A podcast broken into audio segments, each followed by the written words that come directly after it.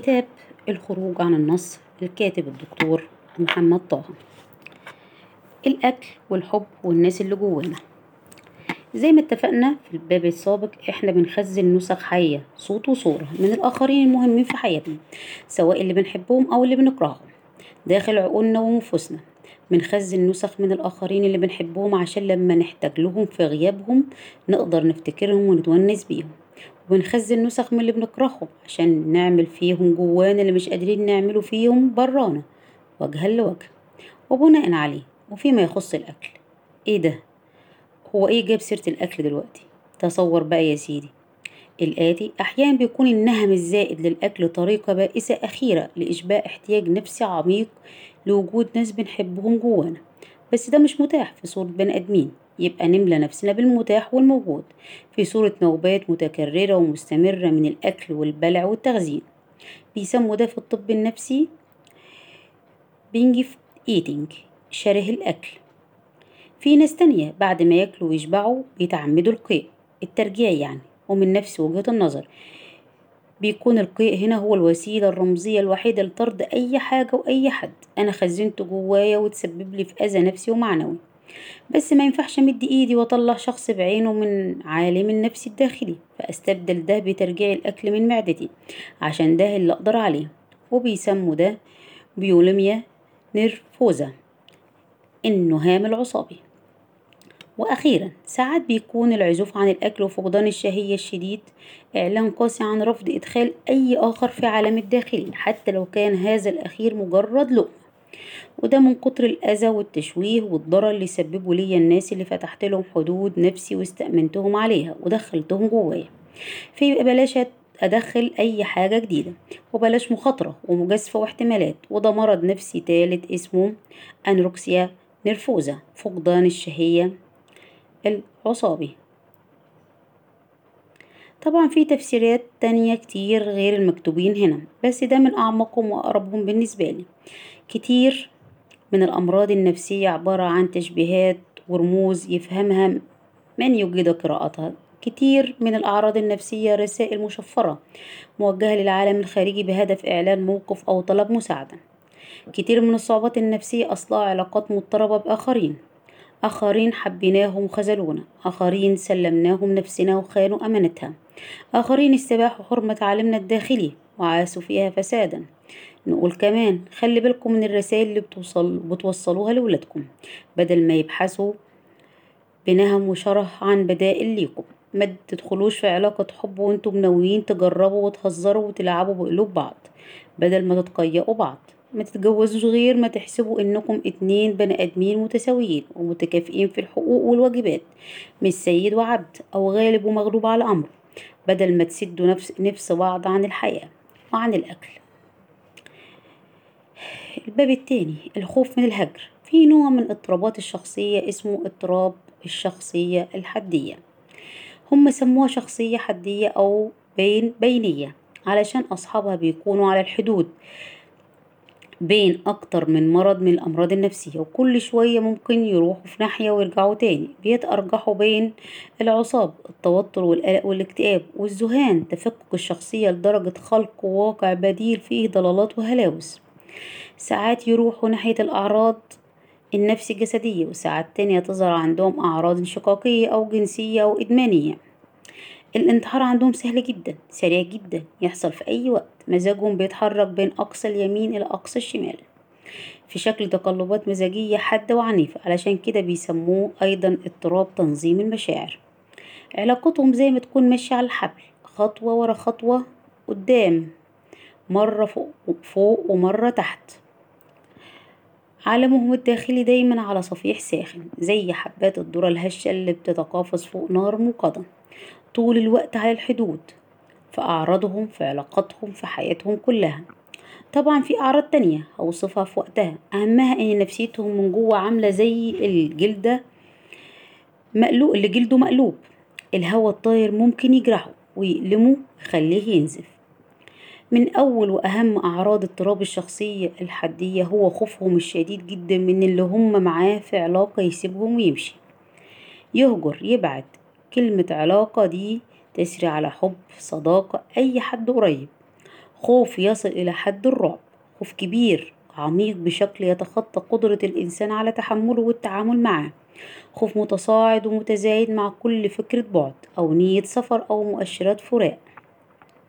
عارفين إيه اللي ورا هذا الشكل البشع من أشكال الخوف؟ اللي وراه هو خوف تاني. خوف أفظع وأبشع من نتيجة الهجر والبعد. خوف من الوحدة. أيوة الوحدة ودي البعبع الحقيقي بتاع أي حد. غالبا أنثى. مريض مريضة باضطراب الشخصية الحدية. نسبة الإناث إلى الذكور تلاتة إلى واحد. الوحش الكاسر اللي ما يستحملوش مجرد التفكير فيه. يقدروا يستحملوا أي حاجة إلا الوحدة. يقدروا يواجهوا أي ظروف قاسية إلا الوحدة إلا الوحدة. ليه؟ زي ما قلنا قبل كده كل واحد فينا موجود جواه نسخ حية من الناس اللي بيحبهم والناس اللي مش بيحبهم. نسخ صوت وصورة نقدر نستدعيها وقت اللزوم علشان نتونس بيها ساعات أو نتخانق معاها ساعات تانية. إلا مرضى الشخصية الحدية. مفيش جواهم حد مفيش جواهم حاجة. فراغ كامل صمت مطبق. صوت النملة فيه بيعمل زلزال وده علشان نموهم النفسي وقف. نتيجة حاجات كتير.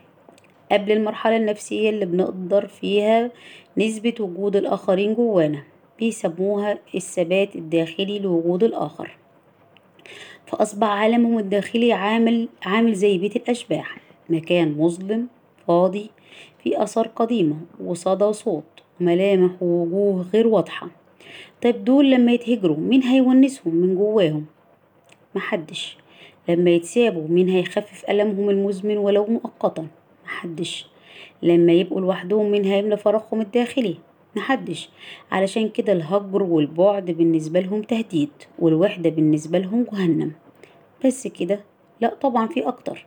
هما كمان بيخافوا من الهجر ومترتب عليه من وحدة لأنهم في الحقيقة داقوا ده قبل كده واللي اتلسع من الشوربة بينفخ في الزبادي. كتير من الأبحاث اللي اتعملت على مرضى الشخصية الحدية وجدت إن نسبة كبيرة جدا منهم اتعرضوا في صغرهم لهجر نفسي أو جسدي لأحد أو كلا الوالدين. أب مسافر أو بعيد نفسيا في صورة قسوة شديدة أو سلبية شديدة أم غير متاحة نفسيا أو جسديا بنفس المعنى. اتعرضوا للتخلي في أوقات صعبة اتعرضوا للبعد في عز الاحتياج. يعني داقوا السم واتأذوا منه. يبقى ليهم حق يفضلوا خايفين منه طول عمرهم. ده غير إن كتير منهم اتعرضوا برضه في طفولتهم لسوء معاملة واستغلال. نفسي أو جسدي أو جنسي أو عاطفي. وده فيه كلام لوحده. تمام كده؟ لأ لسه. إيه تاني؟ هما كمان وصلهم في الصغر وهم صغيرين من كل اللي فات ده رسالة قاسية جدا اسمها الرفض. البعد رفض لعمل علاقة معاهم القسوة رفض للاعتراف بإنسانيتهم. سوء المعاملة رفض لوجودهم كله رفض في رفض في رفض. تصور بقى بعد كله سفر حد بعيد عنهم هيكون معناه إيه؟ مجرد خطوة واحدة لورا في أي علاقة هتعمل فيهم إيه؟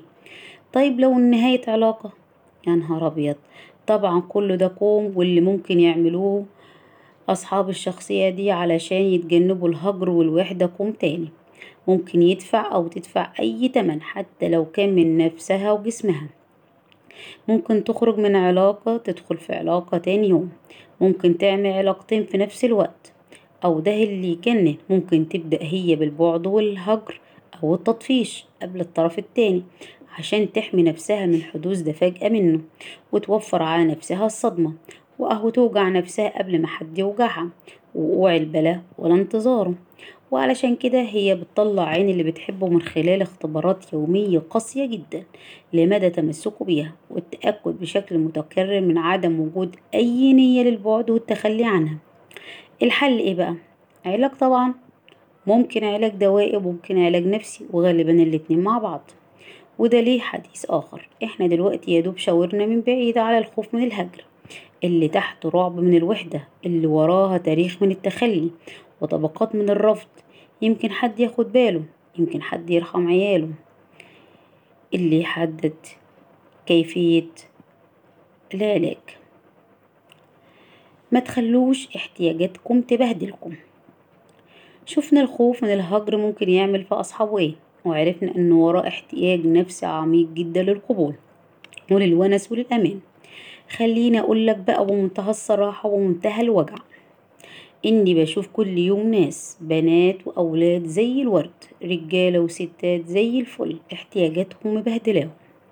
جايباهم يمين وشمال بلا اتزان مودياهم آخر الطريق للبحر ومرجعاهم عطشانين.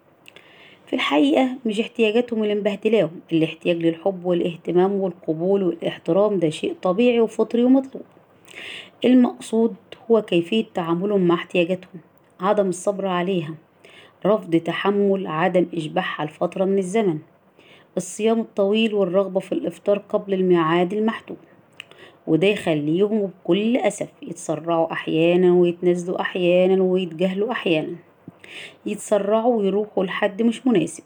يتنازلوا عن حاجات بسيطة تكبر شوية شوية على حسابهم. يتجاهلوا كل علامات الإنذار والإشارات الحمراء. وفي الآخر يتبهدلوا. ولكن دول ودول أنا عاوزة أقول مش علشان انتي محتاجة تتحبي تروحي لحد أقل من اللي انتي تستاهليه. وتكملي معاه. وانتي حاسة طول الوقت من جواكي إن في حاجة ناقصة. الحاجة الناقصة دي محدش هيكملها إلا انتي ولا هو ولا الزمن. مش علشان انتي محتاجة تتقبلي تتقبلي ترضي إنك تبقي مع حد عمال يقولك أنا عندي مشاكل أنا مش بتاع ارتباط أنا مريض أنا تاريخي سيء. وأنت بينك وبين نفسك تقولي أنا اللي هغيره أنا اللي هصلحه. تغيير نفوس الناس مش شغلتك. إصلاح مجرم العلاقات مش وظيفتك. علاج النرجسيين والساديين والسايكوباسيين مش تخصصك. مش علشان محتاجة تتشافي وتتقدري محتاجة تتشافي وتتقدري تروحي برجليك للي يستغلك ويستبيح نفسك وروحك وأحيانا جسدك وأحيانا مالك. آه والله في مقابل فتات الشوفان ورائحة القبول. هتلاقي نفسك بعد شوية وحيدة جريحة خاسرة لكل شيء. مش علشان مفتقدة الإحساس بالأمان تدخلي علاقة مع حد يضحك عليكي وتبقى حاسة إنه بيضحك عليكي ويطلع بيكي السما وتبقى عارفة إنك هتنزلي على جدور رقبتك في مقابل أمان جامد زائف. لا يتحمل درجة حرارة شمس النهار. الأمان الحقيقي شعور داخلي محدش بيمنحه لحد محدش بيحسسه لحد. لو مطلعش من جواكي انتي مش هيطلع ولو مع مين. ما تخليش احتياجاتك تبهدلك. بلاش احتياجاتك تخليكي تبدأي علاقة مش واضحة مش متكافئة مش واقفة على أرض صلبة غير متزنة. بلاش احتياجاتك تخليكي تكملي في علاقة بتهدر فيها حقوقك وبتسلب فيها إرادتك وبتفقدي فيها روحك. طبقة ورا طبقة.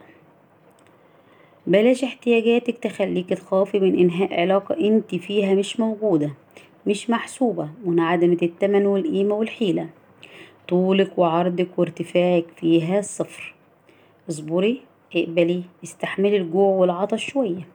بلاش تروحي لأقرب سلة قمامة وتاكلي وتشربي. وانتي كمان ما تخليش احتياجاتك تبهدلك. وانت كمان ما تخليش احتياجاتك تبهدلك. مش علشان محتاج تحس بوجودك وسط ناس مش شبهك تدفن نفسك وتشوه فطرتك. وتغير طبيعتك وتبقى حد ما تعرفوش وتعيش في غربة عن نفسك طول العمر. أحيانا بيكون عليك إنك تختار تخسر نفسك وتكسب الناس ولا تكسب نفسك وتخسر الناس. مش علشان محتاج تتقدر توطي راسك وتحني ظهرك وتقول وتعمل عكس اللي جواك في انتظار رضا من لا يرضى. اللي ما بيرضاش عمره ما هيرضى وهيفضل ظهرك محني. مش علشان مش لاقي حد يديلك حق الضعف تستقوى ولا حد يديلك حق الخطأ والفشل تكابر ولا حد يديلك حق الاحتياج تنكر احتياجك. ما هو ده اللي بيختزل كل رجل حقيقي إلى ذكر بائس متصور إنه لا يضعف ولا يخطأ ولا يحتاج. ومش علشان موجوع من كل الاحتياجات دي ومتألم من قسوة إلحاحها ومحروم من تلبيتها بشكل صحي وسوي تقوم تفصل مشاعرك وتغيب وعيك وتهرب لأقرب حضن كيميائي مريح. ولا هو حضن ولا هو مريح. إحنا بنوعي, بنوعى باحتياجاتنا علشان نقبلها. بنتعرف عليها علشان ندي نفسنا الحق فيها. بنحس بيها علشان نتعلم نتعامل معاها إزاي. لكن محتاج أتشاف فأدفع رشوة نفسية لحد؟ لأ. محتاجة أتحب فأقدم نفسي على طبق من دهب لحد؟ لأ. محتاج أتقبل وأتقدر وأحترم فأقطع إيديا ورجليا ورقبتي وأوزعهم على خلق الله. لأ خليكي فاكرة مش علشان جعانة تروحي تاكلي من صندوق الزبالة.